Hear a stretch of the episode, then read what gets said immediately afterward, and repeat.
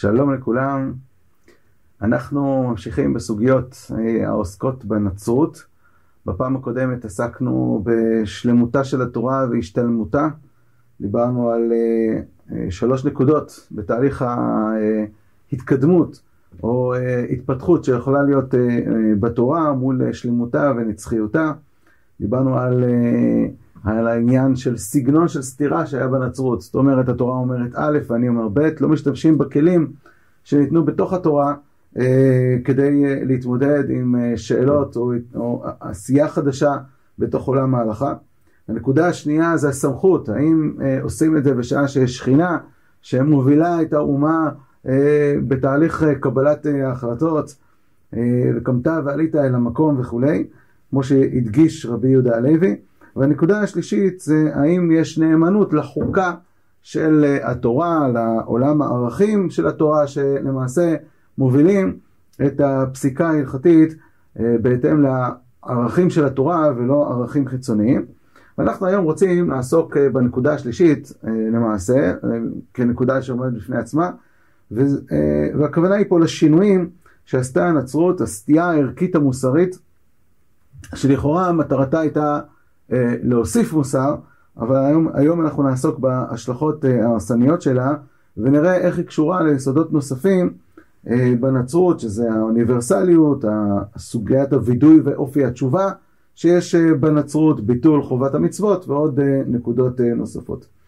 אנחנו פותחים עוד פעם בדברים שמציג רבי יהודה הלוי בספר הכוזרי, הנוצרי, שמתאר את עצמו כך, ואשר לדיננו ונימוסנו מציווי שמעון השליח הם, וחוקינו לקוחים מן התורה, בה הנהוגים תמיד, ואמיתותה אין להטיל ספק, כי נתונה מאת האלוה. כן, הנצרות לא מעוניינת להוכיח את, אה, את התורה שהיא מן השמיים ואת הנבואה וכולי, אז היא מבססת עצמה על אה, עיקרי דת ישראל ועל הסיפור הישראלי.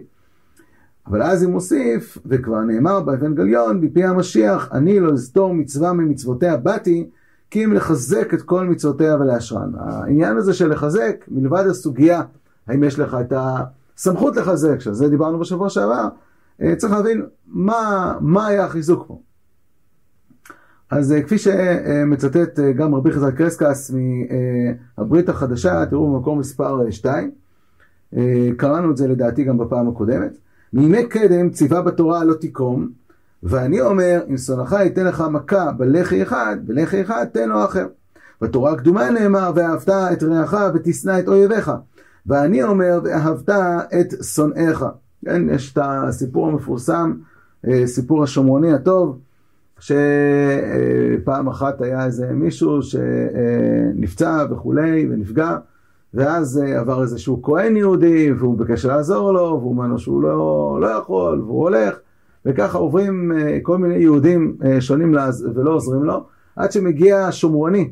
ששומרוני הוא בעצם למעשה בזווית היהודית כביכול, הדמות שהיא גם האויב הלאומי וגם האויב הדתי, והוא בא והוא עוזר לאותו אותו פצוע, ואז שואל אה, אה, אותו האיש, כן, בברית החדשה, מי הוא באמת האדם הטוב? האם אותו שומרוני הזה שלכאורה הוא האויב שלך? או אה, אותו יהודי מיוחס, כהן, קדוש, טהור, שכרגע מתנהל בצורה הלא ראויה. במילים אחרות, היה פה איזשהו ניסיון לפרק את הגבולות של הרעך, כן? ואהבת לרעך כמוך. היהדות מדברת על אהבה שהיא בתוך הקולקטיב הישראלי, בתוך המשפחה היהודית, כאשר אה, הנצרות מדברת על שבירת גבולות. שבירת גבולות במובן הדתי, שבירת גבולות במובן הלאומי, ולמעשה גם שבירת גבולות אפילו במובן של טוב ורע, כי המטרה היא לאהוב לא רק את השונא שלך, במובן של אה, שונא דתי או שונא לאומי, אלא גם את האויב שלך, גם מי שאולי אה, פוגע בך ומכה אותך בלחי אחד, תן לו את הלחי אה, האחר. וזה בעצם העצמת האהבה שנמצאת בנצרות, לחזק את כל מצוותיה. יש פה עליית מדרגה. אם התורה מצווה אותך רק לא לנקום ולא לנטור, אנחנו, וזה דווקא את רעך, אנחנו מצווים עליך לעלות לקומה נוספת של מוסר. גם רבי יהודה הלוי בספר הכוזרי במאמר א' קי"ג מדגיש את הנקודה הזאת של אה, העלייה לכאורה המוסרית הנוצרית. אין הנוצרים מתגאים כי אם במי שאמר, האיש אשר יכה בלחי ימינך, הושט לו לחי שמאלך. ואשר אחז בטליתך, תן לו גם חלוקך. ועוד בשנים באו עליו ועל בני עדתו, וכן על כל ההולכים אחריו, בוז וייסורים והרג. פה יש פה בעצם גם את הנקודה של, לא רק של, של עוצמת האהבה וחוסר הרצון להתנגד לפגיעה בך, אלא זה יוצר כמובן מצב של, איך נקרא לזה, מעלת הסבל, כן? אדם הופך להיות סוג של מזוכיסט, הוא מוכן לקבל בוז, ייסורים והרג, הוא לא מגיב לזה. עד שעלו לגדולה נפלאה, ואלה מתפארים כעת כל בני דתם. אכן רק בהם התפארו בני דתם, השתפכו לא באותם המלכים, אשר גדל שמם ופרצה מלכותם ונפלאו מרכבותיהם. אז ככה העלתה הנצרות על נס את העניין הזה, מלבד הנזירות והפרישות, מכל ענייני הנאות החומר, גם את הסבל וגם את עוצמת האהבה אפילו לאויב והשונא והפוגע. והדבר הזה היה התחלה של ההתפרצות האנטישמית שהתפתחה בנצרות ואחר כך בעולם כולו. כשהיהדות נתפסת בתור יהדות שבתוך איזושהי אומה שמאוהבת בעצמה, עסוקה רק בעצמה, בלעזור לעצמה, כן? תלווה בריבית לנוכרי, אבל לאחיך לא תשיך, אבדה תחזיר ליהודי, אבל לגוי אל תחזיר אבדה, וכן הלאה, כל מיני ציוויים או מצוות שמשאירות את האהבה בתוך התחום של עם ישראל. למעשה יוצאים את החלוקה שבינינו לבין האחר, כן, שזה הגוי. וכמובן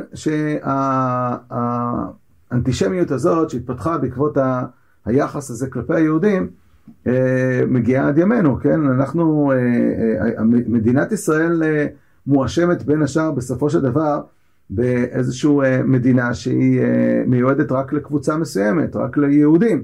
מדינה יחידה שהיא למשפחה מסוימת, כן? לעומת מדינת כל אזרחיה כמובן.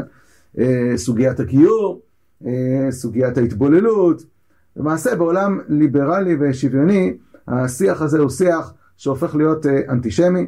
עולם ליברלי ושוויוני, ואולי גם הרבה פעמים צבוע, אבל זה, תנועת הבסיס של זה נמצא, התנועה הזאת נמצאת כבר בתוך השיח של התוספת המוסר שמביאה איתה הנצרות.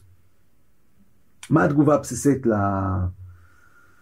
לתוספת הזאת? אז לכאורה כל מי שחי ונושם רבי יהודה הלוי בספר הכוזרי, התשובה היא מאוד מאוד פשוטה, היא חוזרת במהלך הספר כבר בחלום של המלך, וממשיכה הלאה בסימן, במאמר א' צדיק ח' ובמאמר א' כבר בעין ו', עין ז', עין ח', עין ט', ועוד ועוד, שלמעשה הקשר עם אלוקים הוא לא תלוי בהשתדלות של האדם, ועד כמה קשה לו, ועד כמה הוא מוסר את נפשו, אלא בעיקר הוא מציית לציווי האלוקי. אם אתה מציית לציווי האלוקי, לפעמים זה להיות שמח, לפעמים זה להתענג, לפעמים זה גם לצום, לפעמים זה גם למסור את הנפש, אבל למעשה, אתה, הנקודה המכוונת אותך זה הציות לאלוקים, אז אתה קרוב לאלוקים. אם אתה אה, עסוק בהשתדלויות, אבל זה לא הרצון האלוקי, אז זה לא מה שמקרב אותך לאלוקים. הדבר הזה חוזר בספר בכמה וכמה מקומות, כפי שאמרתי, הבאתי לכם פה במקור מספר 4, את מה שהכוזרי מתייחס לקראים.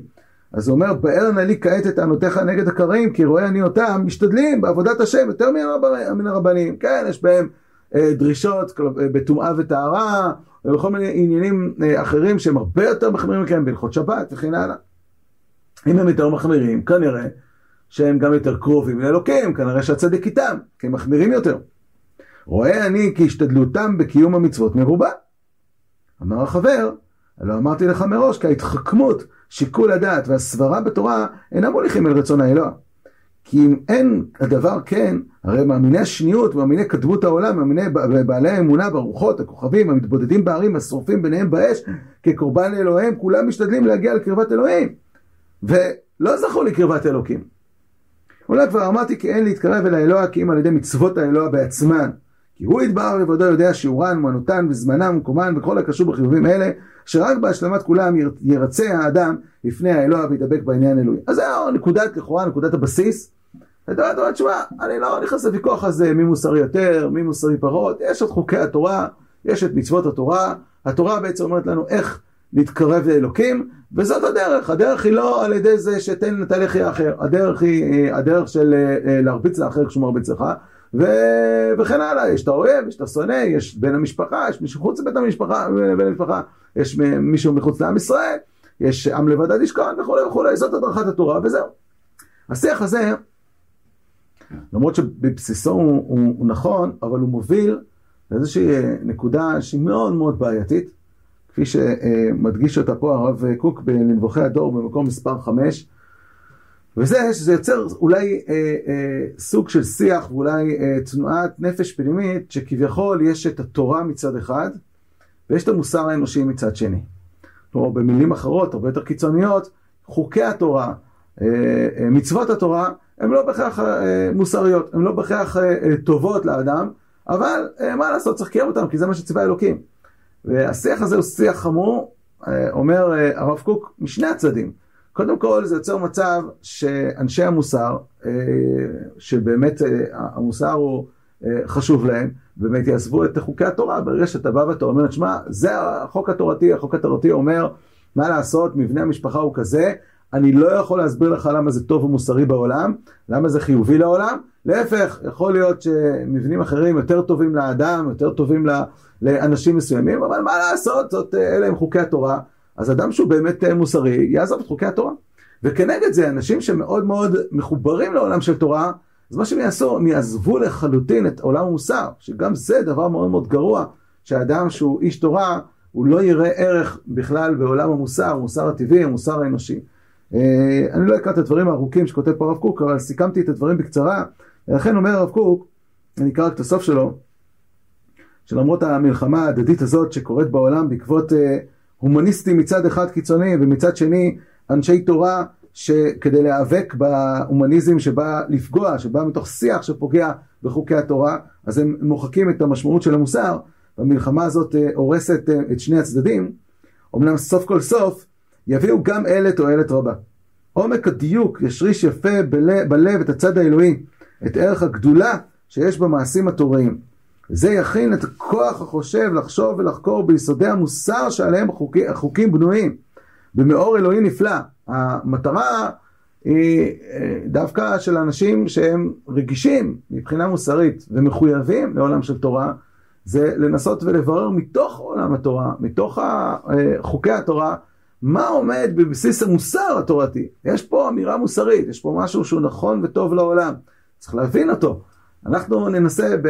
ולכן אנחנו לא נשארים עם השיח שפתחנו בו, טוב, אלה הם חוקי התורה, ובסדר, מה אתה מוסיף על חוקי התורה? אה, אלא אנחנו רוצים לברר באמת מה הפער בין המוסר הנוצרי למוסר היהודי, ומדוע המוסר היהודי הוא בסופו של דבר יותר נעלה מהמוסר הנוצרי, שכפי שאמרתי בבסיסו, הוא אה, בסיס שכל אה, שיח של תרבות המערב, שאינה מסוגלת להתמודד בעולם ששואף לשוויון ולחופש וכולי, גם עם הרשעה אה, שפועלת במציאות, והיום ננסה טיפה אה, להעמיק בזה. אבל זה קריאת כיוון כללית לכל אה, התמודדות שיש לנו בין מוסר לתורה, שנמצא היום לא מעט. אפשר להגיד אולי הנושא הכי הכי מרכזי ובוער שקיים היום בעולם האמונה והתורה והמוסר. אתן לכם דוגמה מהחוברת שהוצאנו בזמנו על כל סוגיית הנטייה הנטייה, הנטייה לבני אותו מין, אה, מה שנקרא להט"ב וכולי, אז בחוברת המטרה המרכזית, לא רק, אבל המטרה אולי הראשונית והמרכזית של החוברת, זה לנסות ולברר מתוך אה, אה, פנימיות או מוסר התורה, מתוך חוקי התורה, מה בעצם העמדות המוסריות, למה זה יותר מוסרי הגבולות שהתורה יוצרת לנו, גם כלפי כלל החברה וגם כלפי אנשים פרטיים. שמתמודדים עם הנקודה הזאת, אבל זה נושא אחר. ואנחנו אה, פותחים בדברי הרב קוק, במקום מספר 6, בשמונה קבצים, ה' קע"ז, שהוא נותן לנו איזשהו זרקון או זרקור לשים לב לעולם התוצאות. וככה הוא כותב: כל תכונה המתגלה בחיים מוכרת היא בעצמיותה, מהותה, והיא גמרה. במילים אחרות, כשאתה רוצה לבחון תנועה מסוימת שקיימת בעולם, אתה צריך להסתכל לא על ההצהרות ואפילו על הפעולות הראשונות, אלא אתה צריך להסתכל על התוצר הסופי שהיא מביאה לעולם. וזה דבר שהוא מחודש, אנחנו הרבה פעמים מסתכלים על תנועה מסוימת, בין אם זו תנועה פוליטית, בין אם זו תנועה חברתית, בין אם זו תנועה אה, רוחנית, ואנחנו מסתכלים על, על, על עולם הדרשות שלה, עולם השאיפות שלה, עולם ההצהרות שלה, מה היא הולכת להביא לעולם. אומר הרב קוק, אל תסתכל על ההצהרות, תסתכל על הפעולות ש... ועל התוצרים הסופיים שהתנועה הזאת מובילה לעולם. והוא אומר כך, כשאתה מסתכל על, ה... על התנועה הישראלית לעומת התנועה הנוצרית, אתה רואה דבר מעניין. ראשית הצמח הישראלי במילואו, בתור אומה, יצא בעוז, בחומר דין, באדירות גבורה, לא תחיה כל נשמה. כן, מי שפותח את התורה שבעל פה, רואה שהתורה שבעל פה מאוד מאוד מיליטנטית, כן? אה, כל דבר, אה, יש פה כרת, ויש פה מיטה, ובכלל היחס אל גויי הארץ, עוד תחיה כל נשמה, מלחמת עולם, אה, וכולי וכולי. זה השיח שאתה מוצא אותו, לפחות על פני השטח, של אה, אה, התורה שבכתב. זה נכון שמי שלמד את הרמב"ן על הפסוק הזה וכן הלאה, יודע שהעסק הוא הרבה יותר אה, מורכב ברמת התורה שבעל פה, אבל השיח הראשוני, ההצהרות הן הצהרות של דין, הן הצהרות של, של משפט, של גבורה. ומהו השפע התדירי המחיה את רוח ישראל? מה בסופו של דבר אתה רואה ברמה, בפועל, שעם ישראל הביא לעולם צורת ההתנהלות היומיומית שלו, הפוליטית שלו, החברתית שלו, מהו המכון האידיאלי, מה הנביאים מתנבאים אה, אה, שלשם אנחנו שואפים ורוצים, מה עולם התפילות שלנו.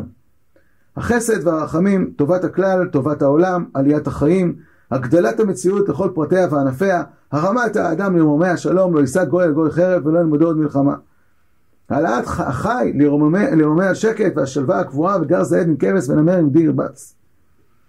אז אתה אומר, כשאתה מסתכל, אתה רואה מצד אחד השפה הראשונית הייתה שפה מאוד מאוד מיליטנטית, אבל אתה רואה בהתנהלות, בפועל, במהלך השלושת אלפים פלוס שנה שעם ישראל פועל בעולם, אתה לא מוצא שהאימפריה הזאת, גם כשהייתה בשיאה, אה, השיא שלה, תקופת אה, שלמה המלך, היא שאפה אה, להשמיד את העולם, או להכפיף את כל העולם בתור איזושהי אימפריה שעושקת את כל המציאות, אלא הזווית הייתה זווית השלום.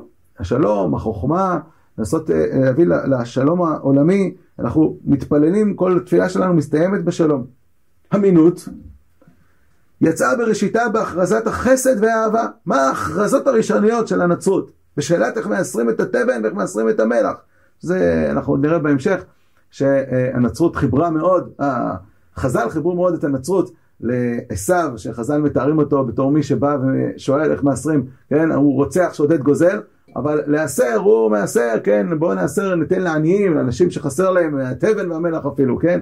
כשההלכה מחייבת להסר דברים מסוימים, לא להסר לא את התבן ולא את המלח, אבל אה, יש פה עליית מדרגה, אני מאסר אפילו את התבן ואת המלח, אז יש פה איזושהי דרישה מוסרית גבוהה. איך משלמים טוב לרעים, ואיך מברכים את המקלל. מה היה בסוף? בסופה חרב ודם ורצח, מלחמות דמים שאינן פוסקות, שאיפה אוניברסלית ל- ל- ל- להשליט את הדת שלה בכל העולם, מסעי צלב, אינקוויזיציות שבלתי נתפסות, של, של, של הרג ושל פגיעות ושל צרות וייסורים, שבאה מתוך הממסד הדתי העליון, המסודר, המאורגן, שזה השאיפות הדתיות, זה לא איזה מישהו שהוא חוטא עושה את זה, זה מישהו המאמין הגדול. משטמה עמוקה בינם לעם, אנחנו יודעים שבסופו של דבר, עם עליית ההומניזם, הזריקה של הדתות נבעה לא בגלל היחס ליהדות, בגלל מה שעשתה הנצרות ומה שעשתה האסלאם לעולם. אלה הביאו למצב שמי שהיה בעל רגש מוסר זרק את הדת. למה הוא זרק את הדת? כי מה הביאה הדת לעולם? הביאה רק משטמה ושנאה בין עמים. בין שבט לשבט, בין איש לאיש. מוזר, פלא. יש לנו פה שתי תנועות, אחת התחילה עם אמירות מאוד מאוד מיליטנטיות, וכל התנועה שלה היא תנועה של שלום. ואחת התחילה עם אמירה מאוד מאוד מחבקת ואוהבת, והביאה המון דם וחרב ושנאה ומלחמות לעולם. היינו דאמור רבנן בשיח סוד קודש, סטרא אחרא שרה בחיבורא וסיים בפירודה. כלומר, סטרא אחרא פותחת בחיבור, באהבה, בחיבה, אבל הסיום של המטרה הסופית, לשם אה, בסופו של דבר זה חותר, זה הפירוד. בסטרא דקדושה, שרה בפירודה, היא מתחילה לכאורה בפירוד, בהפרדה, בהבדלות, אבל סיים בחיבורה. המגמות המעשיות הרוחניות מתגלות הן לא בצעדים הראשונים, כי אם באופי הקבוע שהוא הולך ומתגלה כל מה ששטף התולדה הולך ונמשך. הנני נוטה אליה כנהר שלום, שלום, שלום, אה, שאלו שלום ירושלים, ישליו אוהבייך. למעשה הנצרות לקחה את השאיפה הסופית של שלום עולמי, גר זאב עם כבש, כן? מתוך ה- ה- השאיפות היהודיות שנמצאות בנביאים, אבל היא הפכה אותם כדרישה כאן ועכשיו, ומשום מה הדבר הזה הוביל למלחמות. והשאלה הגדולה היא, מה עומד מאחורי הדבר הזה? מדוע דווקא היהדות במוסר שמדבר על הפרדה, מדבר על גבולות, הוא בונה עולם של שלום הרבה יותר מהמוסר הנוצרי שלכאורה בנה את ההפך. אז רבי חסלאי קרסקס אה, מדבר פה על שלוש נקודות. בספר שלו, שנקרא ספר ביטול עיקרי הנוצרים, הוא אומר אה, במשפטים קצרים שלוש נקודות. נקודה, בואו נקרא את הדברים. הקצה האחרון מהסבל הוא היעדר נקמה. כמו שציווה יתברך, לא תיקום ולא תיטור ולא תשנא את אחיך בלבביך. כלומר, הגבול הכי שחייבה התורה, שאל תחזיר לאחר זמן. אל תנקום, אחרי שהוא עשה לך אל תנקום. אתה יכול לקחת אותו לבית משפט, אתה יכול לתבוע אותו, אתה יכול לדרוש ממנו פיצויים. אל תנקום בו. יותר מזה, אני רק אדגיש, כל זה לאחר זמן. כותב ספר החינוך, בשעה שזורקים עליך אבנים, אדם לא צריך להיות כאבן שאין לה הופכין. מותר לו להחזיר, להגן על עצמו, בוודאי. בוודאי, מביא את זה החפץ חיים בספר שלו. אבל אחרי שכבר הדבר נעשה, אל תנקום. זו, זה המקסימום של הדרישה המוסרית שציוותה התורה. אבל להכין עצמו אל הכלימה ובוז? בוא תיתן, תלך לשנייה, בוא תסייע לו אפילו להמשיך להרביץ לך. הוא עוון פלילי, לא רק שזה לא... אה, זה, זה מין עולם של חסידות, זה עוון. שהוא נגד האהבה המסודרת, כי כל איש חייב לאהוב עצמו. פה מושג חדש, אהבה מסודרת. יש סדר לאהבה. אהבה שהיא בנויה בצורה בריאה, האדם קודם כל צריך לאהוב את עצמו. מתוך שהוא אוהב את עצמו, אחר כך הוא אוהב את משפחתו. מתוך שהוא אוהב את משפחתו, אחר כך הוא אוהב את הסביבה הקרובה לו, וככה יש מעגלים מעגלים שהם הולכים ברמות הרבה יותר עדינות ויותר עדינות, אהבת האומה, אהבת האדם, וכו', אהבת כל היש, אבל זה הולך ומתעדן. אבל הנקודה הבסיסית, קודם כל תאהב את עצמך. אדם שמוכן לתת לעצ... לשני, לאויב, לפוגע, את הלחי השנייה, זה אדם שמתחנך לא לאהוב את עצמו. אדם שלא אוהב את עצמו, לא יכול לאהוב אחרים, ואם הוא טוען שהוא אוהב אחרים, למעשה זה צביעות. למעשה זה סוג של קפיצה, של דליגה מסוימת, לאהוב את, ה, את הרחוק. כשאתה לא אוהב את הקרוב, אתה לא באמת אוהב את הרחוק. אתה מספר ורוצה להראות שאתה אוהב את הרחוק, מתוך צביעות שאתה רוצה להיראות טוב. אבל זה לא באמת אהבה. זאת אהבה של צביעות. יש מושג של אהבה מסודרת. אדם בריא זה אדם שבונה את האהבה בצורה מסודרת. קודם כל תאהב את עצמך, עניי עירך קודמים. זאת נקודה ראשונה שצריכה בירור. הנקודה השנייה שהוא מוסיף, והמחטיא את חברו ומכשילו, בתת לו מקום לחטוא עמו, זה חטא גדול, להחטיא. דבר שני, אתה גורם נזק לשני. מה אתה נותן לו? שימשיך להרביץ לך? אז אתה בעצם מגביר את החטא שלו. להגביר את החטא שלו זה עוד פגם מוסרי. אתה בעצם חושב שאתה עושה טוב, אתה לא עושה טוב. אתה מגביר את הרשעה אצל השני. הדבר השלישי, התורה האלוהית אינה מצווה לשנוא זולתי, כלומר חוץ לאויבי השם, כמו שהתפאר דוד הלא משנאיך השם אשנא, רשע הוא לאהוב אותם. כשאתה אוהב את מי שהוא רוצח, שודד, אונס, גוזל, ואתה אוהב אותו, אתה מחבק אותו, למעשה אתה מגיע למצב שאתה אוהב את הרשעה שלו. אם אתה אוהב את הרשעה שלו, בסוף אתה תהיה רשע בעצמך. אם אתה לא רואה, לא מבחין בעוול שיש ברצח, למה שבסוף אתה לא תהיה רוצח בעצמך? יש לנו פה שלוש נקודות. בואו נתחיל עם שתי הנקודות האחרונות, שלמעשה היא ההתמודדות עם הרשע, יוצרת מצב שהרשע מתגבר גם אצל האדם החוטא, וגם בסופו של דבר אפילו אצל האדם הלא מגיב. כותב אה, באמת אה, הרב בשמונה קבצים, שיש גבול לרכות הלב. רכות הלב היא מידה טובה כשהיא לעצמה. וכשהיא באה במידה, בשיעור מוגבל, מעדנת את רוח האדם.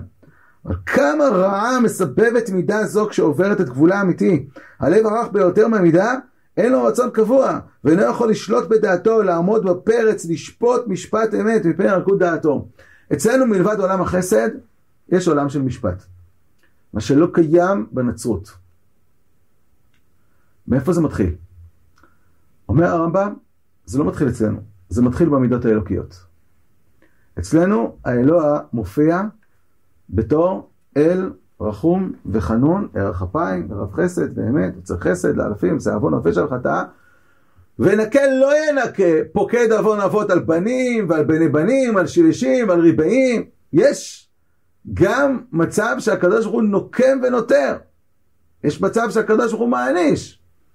האלוה מתגלה לנו, אלינו גם בתור אה, חסד ורחמים ויכולת הכלה ונתינה, אבל גם בתור מי ששופט. והרמב"ם אה, כותב במורה באלף נ"ד, כשמשה רבנו מבקש מהקדוש ברוך הוא, עדייני נא את דרכיך, כלומר, אני רוצה לדעת את הדרכים האלוקיים שבהם אתה פועל בעולם ומנהיג את בני אדם כדי שגם אני אוכל להנהיג את עם ישראל בהתאם להנהגות שלך, כי אני רוצה להידמות אליך במידות שלך, כן? אומר הרמב"ם, מה הוא נתן לו? נתן לו את המידות שמופיעות בתורה, באותה פרשייה, שהמידות הללו הן מידות מאוזנות. הן מאוזנות באופן כזה שהאלוה פועל לפי האמת. לפעמים האמת זה לעשות חסד, ולפעמים האמת זה לעשות משפט. אני קופץ לאמצע של מקור מספר 9, ראוי למנהיג המדינה, אם הוא נביא, להידמות בתארים האלה, ושהאנשים יבואו מצידו מתוך חישוב בהתאם למה שרואים לו. לא מתוך התגררות גרר אחרי פעלויות, לא מתוך זה איזושהי תנועה פנימית של איזשהו רגש מסוים שהוא בעל חסד, הוא כולו רחמים, אז הוא נותן צדקה לעני. לא. לפעמים צריך לתת צדקה לעני, לפי האמת, לפעמים לא צריך לתת צדקה לעני, לפי האמת. הוא פועל לפי האמת. ולא שלח רסן הכעס ולא ייתן להתפעלות מקום אצלו, אפשר לקרוא להתפעלות רעה. ואז הוא יהיה לפעמים חנון ורחום, רחום וחנון, כלפי אנשים מסוימים, לא מתוך רוך וחמלה גרידא, אלא בהתאם למה שמתחייב. הוא יהיה לעיתים נותר ונוקם ופעל חמאה כלפי אנשים מסוימים בהתאם למה שרואים לו. כי ככה גם הקדוש ברוך הוא מופיע בעולם. בהמשך הוא מביא את לא תחיה כל נשמה, וכולי וכולי. האלוקות אצל הנצרות היא אלוקות שכולה חסד ורחמים. אין בה מידה של משפט. כיוון שאין בה מידה של משפט אקטיבי שמעניש את הרשעים, זה עיוות, קודם כל, בתפיסה האלוהית, לעומת היהדות. זה, זאת נקודת הפתיחה. הנקודת הפתיחה אצלנו שהאל הוא עושה חסד ומשפט וצדקה. וגם הצדקה נעשית במשפט. גם רבי דלוי בספר הכוזרי, גם במאמר שלישי, לא הבאתי את זה פה, מאמר שלישי, אה, אה, פרק אה, בסעיף ה', שהוא מדבר על המושל, החסיד הוא המושל, מה זה המושל? מי שבעצם משתמש בכל הכוחות שנמצאים בעולם הנפש שלו, לתת לכל אחד ואחד מהכוחות, בזמנו ובמקומו, את התפקיד שלו. וזה הוא מדמה לאלה. וככה גם במקום מספר 10, שהמלך אומר לו, תשמע, אני הייתי מצפה שאצלכם יהיו אנשים שהם פרושים ונזירים. הוא אומר, מה פתאום, האלוה לא ציווה אותנו בסיגופים. אז במה הוא ציווה אותנו? במידה הנכונה, לתת לכל כוח מכוחות הנפש את החלק המגיע לו בצדק. ההנהגה שלנו היא הנהגה של מכלול הכוחות. לפעמים אתה צריך לעשות חסד, לפעמים אתה צריך אה, אה, אה, לצום, לפעמים אתה צריך לאכול ולשמוח ולהתענג, לפעמים אתה צריך לעשות אה, משפט. הכל, כל המידות קיימות, ואתה צריך לתת לכל אחד את מקומו בהתאם לאמת ולמקום הנכון. אז זו העמדה הראשונה. שיסודה קודם כל בתפיסה האלוהית. הנקודה השנייה זה ההשלכה שיש לזה גם כן מבחינת האדם עצמו, צורת ההתנהגות שלו, לאיפה זה מוביל. דיברנו על הצביעות, בואו ננסה טיפה להרחיב את זה. כותב אה, רש"י, כשהוא מתייחס לעשו מפרשת אה, תולדות, עשו, כתוב בפסוק, ויהי עשו בן 40 שנה ויקח אישה למה בן 40 שנה? אז אנחנו יודעים שיצחק, ככה מופיע אה, אה, לפני כן, שיצחק, ויהי יצחק בן 40 שנה, בקחתו את רבקה. גם אה, זה נמצא באותה פרשה. אומר על זה רש"י, עשיו היה נמשל לחזיר. המיוחד בחזיר זה שיש לו סימני טהרה חיצוניים, אבל אין לו את הסימן טהרה הפנימי של מעלה גרה. שנאמר, יחסמנה חזיר מיער. החזיר הזה, כשהוא שוכב, פושט לפאב ואומר, הוא שאני טהור, חיצונית הוא טהור, ההתנהגות החיצונית שלו נראית טהורה. ככה אלו גוזלים וחומסים, מראים עצמם כשרים, כל 40 שנה היה עשיו צד נשים, תחת יד בעליהן, מענה אותם, כן? מדובר פה באדם שהוא אנס, אדם שהוא אה, רוצח, פוגע. כשהגיע לגיל 40, אבא צדיק, בן 40 שנה נשא אישה, אף אני כן, כאילו אני איזה צדיק טהור וקדוש, מנותק מכל ענייני, אה, מענייני החומר. ההתנהגות החיצונית היא התנהגות שנראית כצדיק, אבל למעשה זה לא תואם את העולם הפנימי של האדם. המצב הזה שהאדם מתנהל חיצונית, כדי שהסביבה תראה אותו כצדיק, תראה אותו כחסיד, תראה אותו כאדם טוב, אבל הוא לא מטפל בהתמודדויות הפנימיות האמיתיות שלו, זה גורם לנזק הכי גדול שיכול להיות אה, במציאות. וככה מתאר אה, הרב קוק כבר את, אה, את החוטא הראשון, את הרוצח הראשון. שהרצח הראשון התחיל בדיוק מהנקודה הזאת. הרי קין, מה הוא הביא קורבן להשם? הוא הביא קורבן מפרי האדמה. הבל הביא מבכורות צונו. הבל אומר, אנחנו אוכלים בשר. למה? כי הוא מודע לכך שהוא עדיין לא נמצא באיזושהי מדרגה גבוהה של uh, תיקון עולם, שהוא uh, uh, כל בעלי החיים במדרגת אדם שראוי לו לשחוט אותם ולא לאכול אותם, או שיש בו איזשהו, כבר אין בו שום מידה של אכזריות, הוא נקי לחלוטין מהמידה הזאת. אז הוא מביא קורבן מן החיים. אבל קין מביא, הוא מביא מפרי האדמה, יש לו אמירה של צמחונות, יש לו אמירה של איזושהי דרישה מוסרית מאוד גבוהה, שאפילו כלפי בעלי החיים אתה לא צריך להת, להתנהל בצורה אה, אכזרית. הקדוש ברוך הוא לא שואל לקין ואל מלכתו. מסביר הרב קוק, למה? לא שעה השם אל קין ממלכתו מפני הרשעה שהייתה בו אחוזה. אותו הרצח שיצא אל הפועל אחר כך, היה גנוז וצפון בכוח גם בעת הבאת הקורבן מפרי האדמה. איך קין הגיע לרצח? קין הגיע לרצח כי הוא לא היה מודע שבעולם הפנימי שלו יש לו יצרים של פגיעות ושל כעס ושל שנאה ושל אה, של, של קנאה ושל רצון להשמיד את מי שעומד מולך. וכשאתה נמצא באיזה מין אווירה חיצונית, שאתה כאילו צדיק וחסיד וכולך קדוש וטהור, עד כדי כך שאתה אפילו מרחם על בעלי החיים, לא רק על בני אדם. כולם שווים. אפילו בעלי החיים שווים. אתה מביא עם פרי אדמה. וקורבן זה תועבה כי הוא-הוא המגביר את כל כוח הרע. והחטאת הרובץ על הפתח ומתגבר ומתאמץ על ידי ריח הקודש שהוא קולט אל קרבו והפכתו בתכונתו. כל סובבת והולכת היא הקינות הרשעה. כמובן שהרב קוק לוקח את המילה קין, הופך אותה לקינות, שזה רמז למינות, הנצרות. החפצה שתטיב בעיני השם, שהשם ישעה אליה במנחתה, בחובה יודעת היא היטב, כי מאס השם בה, ופעיני אופנים, וחרה לה מאוד, וכעסה אגור בתוכה, וכל עת מצוא הנה יד הרוצח מתגלה, הנה יד הרוצח מתגלה, צביון החטאת שאליה תשוקתו, של הדם הכני, מתראה בכל תועבתו. אז איך בסוף הגיע הרציחות הגדולות? כשאתה אומר אמירות מאוד מאוד גבוהות של מוסר. כי אתה אומר אמירות גבוהות של מוסר, כשאתה לא נמצא שם באמת. זה מה שאמר רבי חסדאי, יש אהבה מסודרת. בוא קודם כל תאהב את עצמך. תגיע למצב שאתה אוהב את, ה, את ה, בן המשפחה שלך, שאתה מוכן להלוות לו בלי ריבית, שאתה מוכן להחזיר לו את אבדתו, ולא מתעלם ממנה, וכן הלאה. בוא תעבוד על זה. זאת נקודת העבודה שלך, אל, ת, אל ת, תנסה לחשוב שאתה כבר עברת את כל זה, אתה יכול לאהוב כבר את השונא הכי גדול. אתה לא שם. ואם אתה מתנהג כאילו אתה שם, אתה סתם צבוע. ואז אתה מתנהג חיצונית, כאילו אתה חסיד גדול וקדוש, אבל פנימית אתה לא מתמודד עם עולם היצרים האמיתי שלך, ואז זה מתפרץ החוצה במקומות הרבה יותר, אה, הרבה יותר נמוכים. זה הסיכון הגדול, והתוצאה הנוראית שיש מהמוסר שהוא למעלה ממדרגת האדם. ועל זה כותב הכוזרי ממש בתחילת עבודת החסיד. מגדיר, למדנו את זה בתחילת אלול, מאוד יפה. אומר, תשמע, אני רוצה להיות כמו חנוך, רוצה להיות כמו אליהו, בני הנביאים, מדבריות, עסוקים, מגיעים לרוח הקודש, עסוקים בענייני הרוח כל הזמן, לא מתעסקים בענייני החומר, עוזבים חיי משפחה, עוזבים אכילה, עוזבים שתייה. אומר לו, חביבי, תעצור. אתה לא שם ואתה לא יכול להיות שם. אתה לא נמצא בתקופה שמאפשרת את זה אפילו. אתה לא נמצא בסביבה וחברה שמאפשרת את זה אפילו.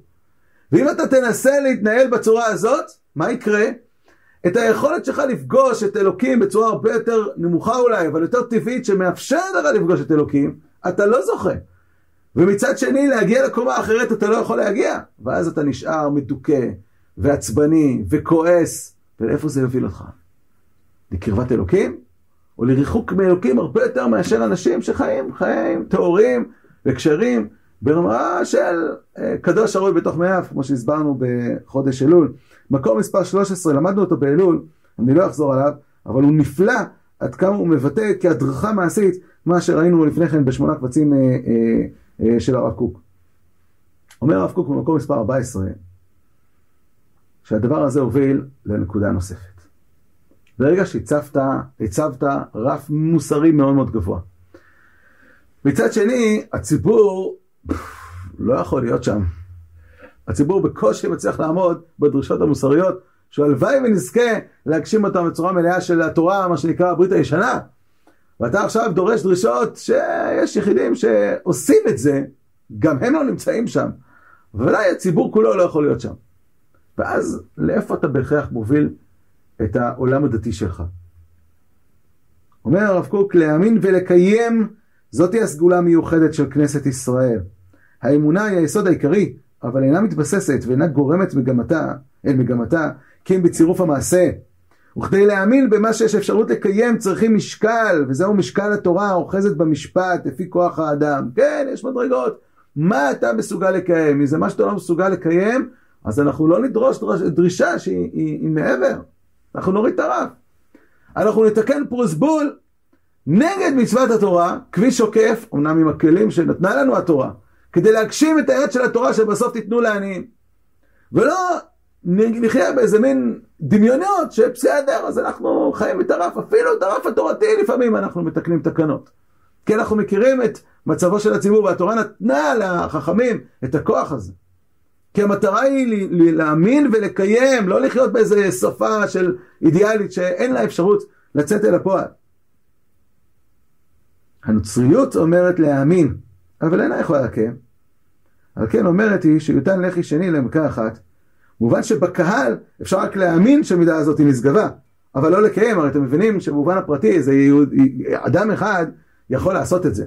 אבל במובן של אומה, אם האומה כל פעם תיתן לאומה אחרת, שהיא תיתן לה את הלחי השנייה, היא פשוט לא תקיים, לא תהיה בעולם. אנחנו רואים היום עמים שמבינים שההתנהלות הזאת של עולם המערב אה, אה, כלפי אה, תוקפנות שנמצאת בצד השני, היא לא יכולה להישאר במקום של הלחי השנייה. אחרת היא תימחק לחלוטין. אז מה עושים? מה שעושים?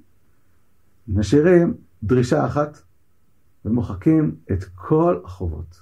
כלומר, אנחנו נשארים עם שאיפה אמונית מאוד מאוד גבוהה, עם אמורה מוסרית מאוד מאוד גבוהה, אבל אין אפשרות לקיים. אז אנחנו מגיעים למקום שבו הוא אומר, אנחנו מוכנים לאחל את זה, שהעיקר שתאמין. לא חשוב שת... אם אתה מקיים או לא מקיים. מה שחשוב זה לא מה אתה עושה בפועל, אלא מה עולם ההצהרות שלך, מה עולם השאיפות שלך. אם אתה עושה או לא עושה, אם אתה כל יום רוצח, שודד, גוזל, אונס, אבל אתה, יש לך שאיפות מוסריות גבוהות, אתה מאמין באותו האיש שדורש מאיתנו דרישות מוסריות, זה כבר מספיק. העולם צריך שיכיר כי לא בהגה אחד, באמירת אמונה מתוארה לבדה, אני מאמין באותו האיש. די לאדם לעוף לגן עדן, זהו, אה, לא משנה מה הוא עשה, מה הוא לא עשה. וכל אוצר הרעה, הרצח והתיעוב, הספון בכל חדרי רוחו, דמו בשרו, יכול להישאר באנוש, ככה, נכנס גן עדן ככה. וממילא, הלא אינו צריך צירוף ולימוד, ריכוז ועלייה, לט דעתיר מחזירה, אין יותר עשיר מהחזיר. מזונותיו, גם הרוחניים, מצויים לו בכל מקום, בכל הזמן, לא משנה, מה שהוא לא יעשה, הוא, הוא בפנים. סגולת הקודש אינה סגולה זולה, שיכולה להינתן בכל ידיים מסואבות. כי אם סגולה העולה בעמל נורא במסירת מסירת נפש קבועה, ולזכות נחלת קודש של אבות לבנים, נושא עולם באהבה, שומרים דרך השם בכל עוז, יש עבודה. העולם היהודי הוא עולם שמצד אחד מציב לך רף שהוא לא, יש חסידויות, כן, יש ברמב"ם כותב שאם אדם מגיע למדרגה, הרמב"ם בהלכות דעות אומר, אדם חייב להוכיח את חברו, אסור לו להשאיר את השנאה בליבו, הוכיח תוכיח את עמיתך. מצד שני, אדם מגיע לעולם של חסידות, שהוא באמת, הוא פגע בו, אבל הוא באמת לא מרגיש את הפגיעה, הוא באמת אה, אה, מרחם עליו, הוא יודע גם שהוא לא יכול לחזור בתשובה, הוא, הוא לא יכול לתקן את זה, והוא סולח לו בליבו בלב שלם. אז אם אתה נמצא במקום הזה שהגעת על המקום שזה בלב שלם, בסדר, יש עוד כזה של חסידות. אבל זה הדרכה ליחידים, ושהם יודעים שזה מתאים להם, ושגם זה לא גורם להחמרת המצב אצל השני. אבל אם אתה הופך את זה לנחלת הכלל כדרישה, מה התוצאה הסופית שתהיה? אתה דורש דרישה שאין אפשרות לקיים אותה, אז אתה מוחק אותה כחובה דתית ומשאיר את זה כאמונה בלבד, ומספיק שאתה אה, תאמין באותו האיש, תגיד שאתה מאמין באותו האיש, וזה, אתה נכנס לגן עדן, וכל הרצח והדם והתועבה נשארים בעולם. אנחנו כבר מתחילים להבין טוב מאוד מדוע המוסר היהודי, שהוא בנוי מגבולות, גבולות המוסר, דווקא הוא בונה בסופו של דבר את השלום העולמי הסופי, לעומת המוסר הנוצרי, שהציב רף גבוה, אבל הוא הוביל בסופו של דבר לכישלון מאוד מאוד גדול של הפרט. השלב הבא אחרי ביטול המצוות, שמתחברים בעצם לדרישות המוסריות הנוצריות, זה גם הגדרת, הגדרה מחדש של התשובה. אצלנו בעם ישראל, מה זו תשובה? אדם גזל מחברו, קודם כל, והשיב את הגזלה אשר גזל. אתה חייב להחזיר את הגזלה, אתה חייב לבקש סליחה ולנחם ולדאוג שהשני יסלח לך, ואחר כך אתה עובר תהליך תשובה כלפי אלוקים, עם קבלה מוחלטת לעתיד שאתה לא תעשה את זה יותר, ואז, ורק אז, יש פה תהליך של תשובה מלא שיכול להיסלח לך. ואם אדם חטא באופן כזה שבית דין צריך להעניש אותו, אז בית דין יעניש אותו. ואפילו אם יעשה תשובה, זה לא יעזור לעונש שבית דין צריך להשית עליו, גם אם זה עונש מיתה. זה חלק מתהליך התשובה שלו, קבלת האחריות והמשפט והענישה. וכל עוד שאדם לא הגיע לזה, הוא לא הגיע לתשובה. מהי התשובה הנוצרית? ברגע שהגענו למצב שהצבנו רף שאי אפשר לעמוד בו, וויתרנו על, היכול, על, על הדרישה ליישם אותו, אז מה, מה נשאר בתשובה? מה שנשאר בתשובה זה רק שתצטער על מה שעשית. תתנחם. תצטער. רגע, ומחר בבוקר יעשה את זה שוב? יכול להיות שהוא יעשה את זה שוב. לא רק יכול להיות, הוא יעשה את זה שוב. הוא יעשה את זה שוב, והוא גם לא צריך לקבל על עצמו לא לעשות את זה שוב. הוא לא יכול לקבל על עצמו. איך הוא יקבל על עצמו? זה משהו שדרישה שהיא בלתי אפשרית. וגם לא צריך להעניש אותו. ולכן בעולם הנוצרי אין משפט, לא רק אין משפט אצל אלוקים, כמו שראינו בהתחלה. בשינוי הזה של תפיסת המידות האלוקיות, אין גם למטה משפט.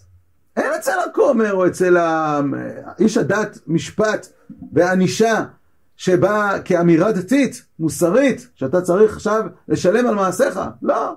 הדבר היחידי שצריך לעשות זה לבכות ולהצטער לפני הכומר. זה הדבר היחידי. מקור 16. יתר התנחומים, ריבוי התנחומים, הם תבלין לחיזוק התשובה והסברת ערכה. כן, אדם, חלק מתהליך התשובה זה גם להצטער, אבל זה לא עיקר התשובה וזה לא הדבר היחידי בתשובה. אבל שיקוע בתוך התנחומים עד כדי רישול של סדרה, של הסדרת ערכי החיים מקודשים, עד כדי טמיעה באבן מצולת החטא, ואומר ניצלתי, זהו, הצטערתי, זהו, מספיק. זאתי דרך המוות של עבודה זרה ותרנית, כן, למשל לנצרות, האומרת הביאו לבוקר זבחיכם, לשלושת ימים מסורותיכם, וכתב מחמץ תודה.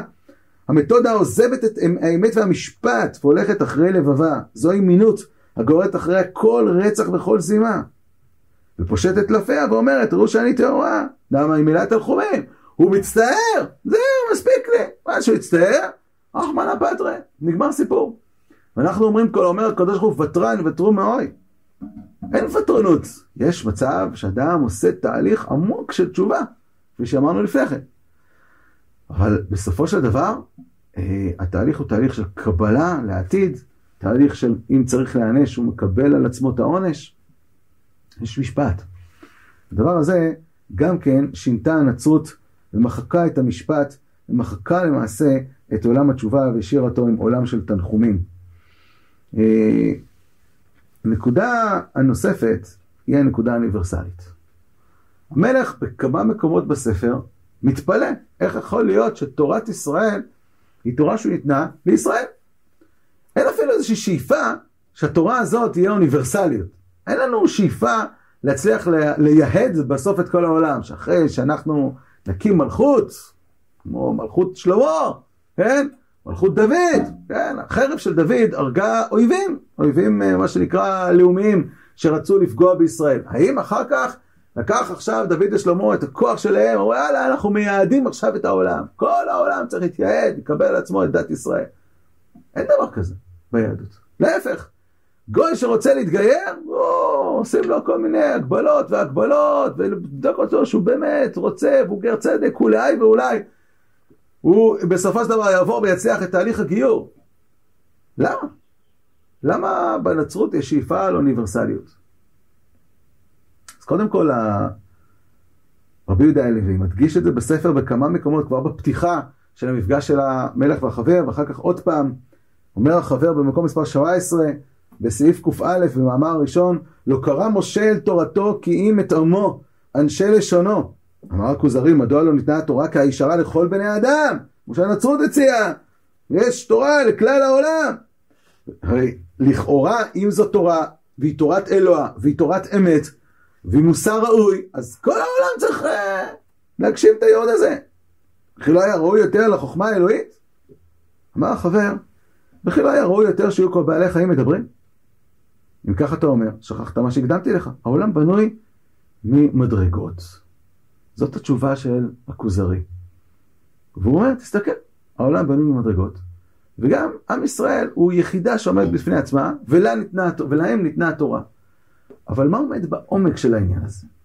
אז במאמר השני, אנחנו נייחד לזה שיעור אה, שלם שעוסק באוניברסליות הישראלית. אה, במאמר השני הוא אומר משפט אחד, כפי שאמרתי, נרחיב בו כשלעצמו, ועל ידי זיכוכנו אנו, ידבק העניין האלוהי בעולם. אומר רבי יהודה הלוי, הקדוש ברוך הוא עובד איתנו, ורק איתנו. רק איתנו, רק אתכם ידעתי על כל משפחות האדמה, על כן אפקוד עליכם את כל עוונותיכם, כמו שמופיע בשני סעיפים לפני כן. נכון, אבל המטרה היא לא אישית, המטרה הסופית היא תיקון עולם. הדרך הוא דרך מאוד מאוד פרטית, עם עבודה של קבוצה מסוימת, שאיתה הקדוש ברוך הוא עובד, יש לה את המסוגלות, את, המח... את היכולות לעמוד בתנאים המוסריים, בדרישות של התורה, יש להם סייעתא דשמיא, יש להם את כל הכלים שמאפשרים את זה, והם בתהליך ארוך, גם הם, לוקח להם הרבה זמן, בתהליך ארוך הם עובדים על התיקון הפנימי שלהם, ודרך התיקון הפנימי שלהם, כדרך אגב, בתהליך ארוך מקביל, יש איזשהו תהליך של עלייה של העולם. כי אנחנו בסופו של דבר לא אנשים מנותקים, יש פוליטיקה עולמית, יש קשרים בין ישראל לבין אומות העולם, יש השפעות הדדיות לכאן ולכאן, וזה יוצר תנועה בסופו של דבר של תיקון עולם. זאת הדרך של, אה, זאת הדרך של תורת ישראל.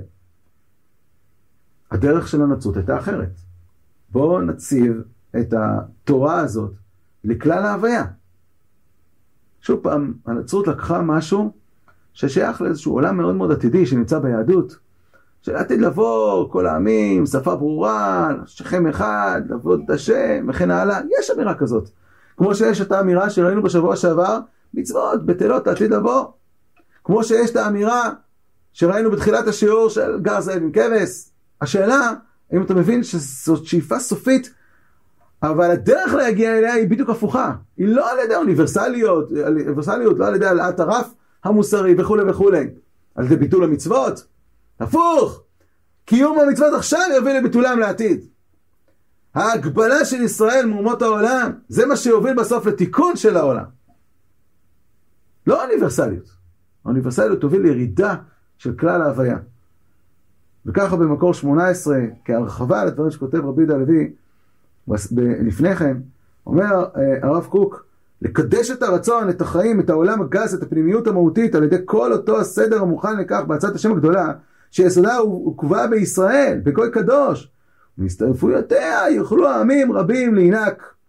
יש עם קדוש, ממלכת כהנים, ויש תהליך של הסתעפות, של השפעה, בכל אומה לפי תוכנה, לפי מוסרה, הכנתה הטבעית, ההיסטורית, הכיסית, לפי השכלתה, המצב הגיאוגרפי והכלכלי, וכל התנאים החברתיים האישיים שלה מצטרפים לזה.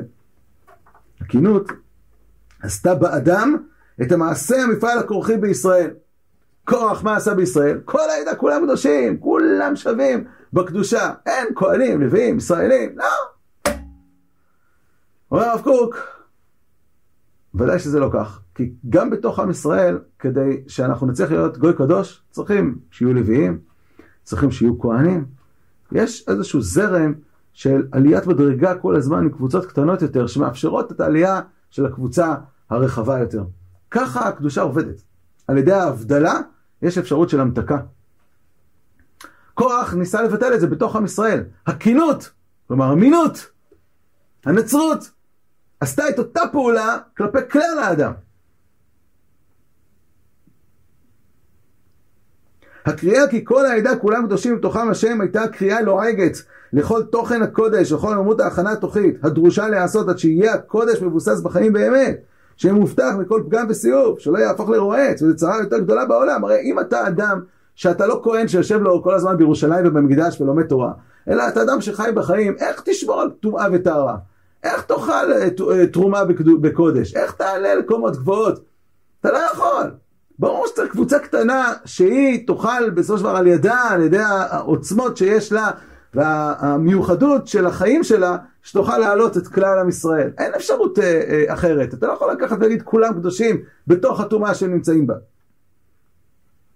על כן הוכח הדבר שארץ חיים שאולה, לאבד מתוך הקהל, ולהיות לעולם לאות לבני מרי, כי לא יאות ככוח והכרעתו.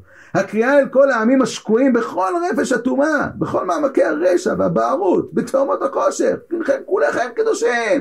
זהו, קח את הנצרות, קבל אותה, וזה נגמר סיפור, אתה קדוש וטהור. הדבר הזה מוריד את הקדושה לתחתיות הטומאה. במקור 19 הוא מדבר על זה שאנשים נמשכים לזה. למה נמשכים? כי אם אני יכול לחיות בכל הרפש והטומאה שלי, בכל ההנאות החומר שלי, בכל התאוות שלי, בכל היצרים שלי, ולהרגיש שאני קדוש ואני שייך לעולם של קדושה, אה, הכי טוב שבעולם. הכי טוב שבעולם. אתה מוכר לאנשים משהו שהם היו שמחים לקלוט אותו, ולכן האוניברסליות הזאת באמת מצליחה להתפשט בעולם.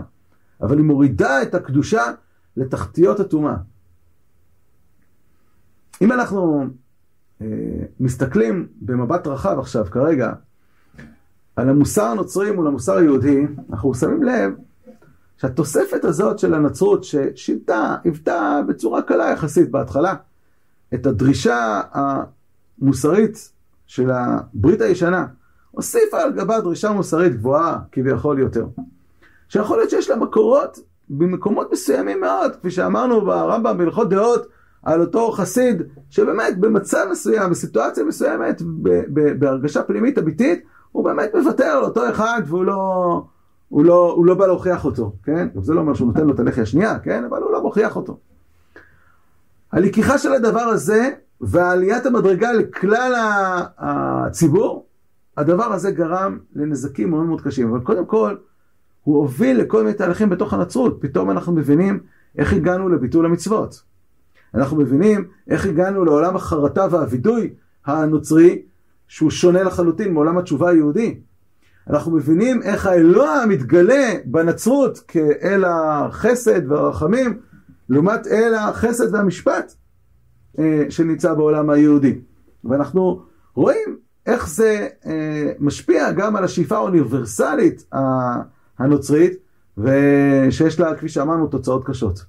המוסר הנוצרי הוביל לתוצאות קשות גם במרחב המפגש עם אלוקים, תפיסת האלוקות, הוא גרם לפגיעה מאוד מאוד גדולה גם בפוליטיקה העולמית, כפי שראינו, והוא גרם בסופו של דבר גם לנפילה אישית, פרטית, של אנשים פרטיים ששאפו אל הקודש, אבל עם הצביעות ועם האהבה הלא מסודרת שהציבה לה, או אה, אה, הציגה לה, לה, להם היהדות, הנצרות, בסופו של דבר הם הגיעו לכישלון מאוד מאוד גדול אה, במרחב החיים שלהם.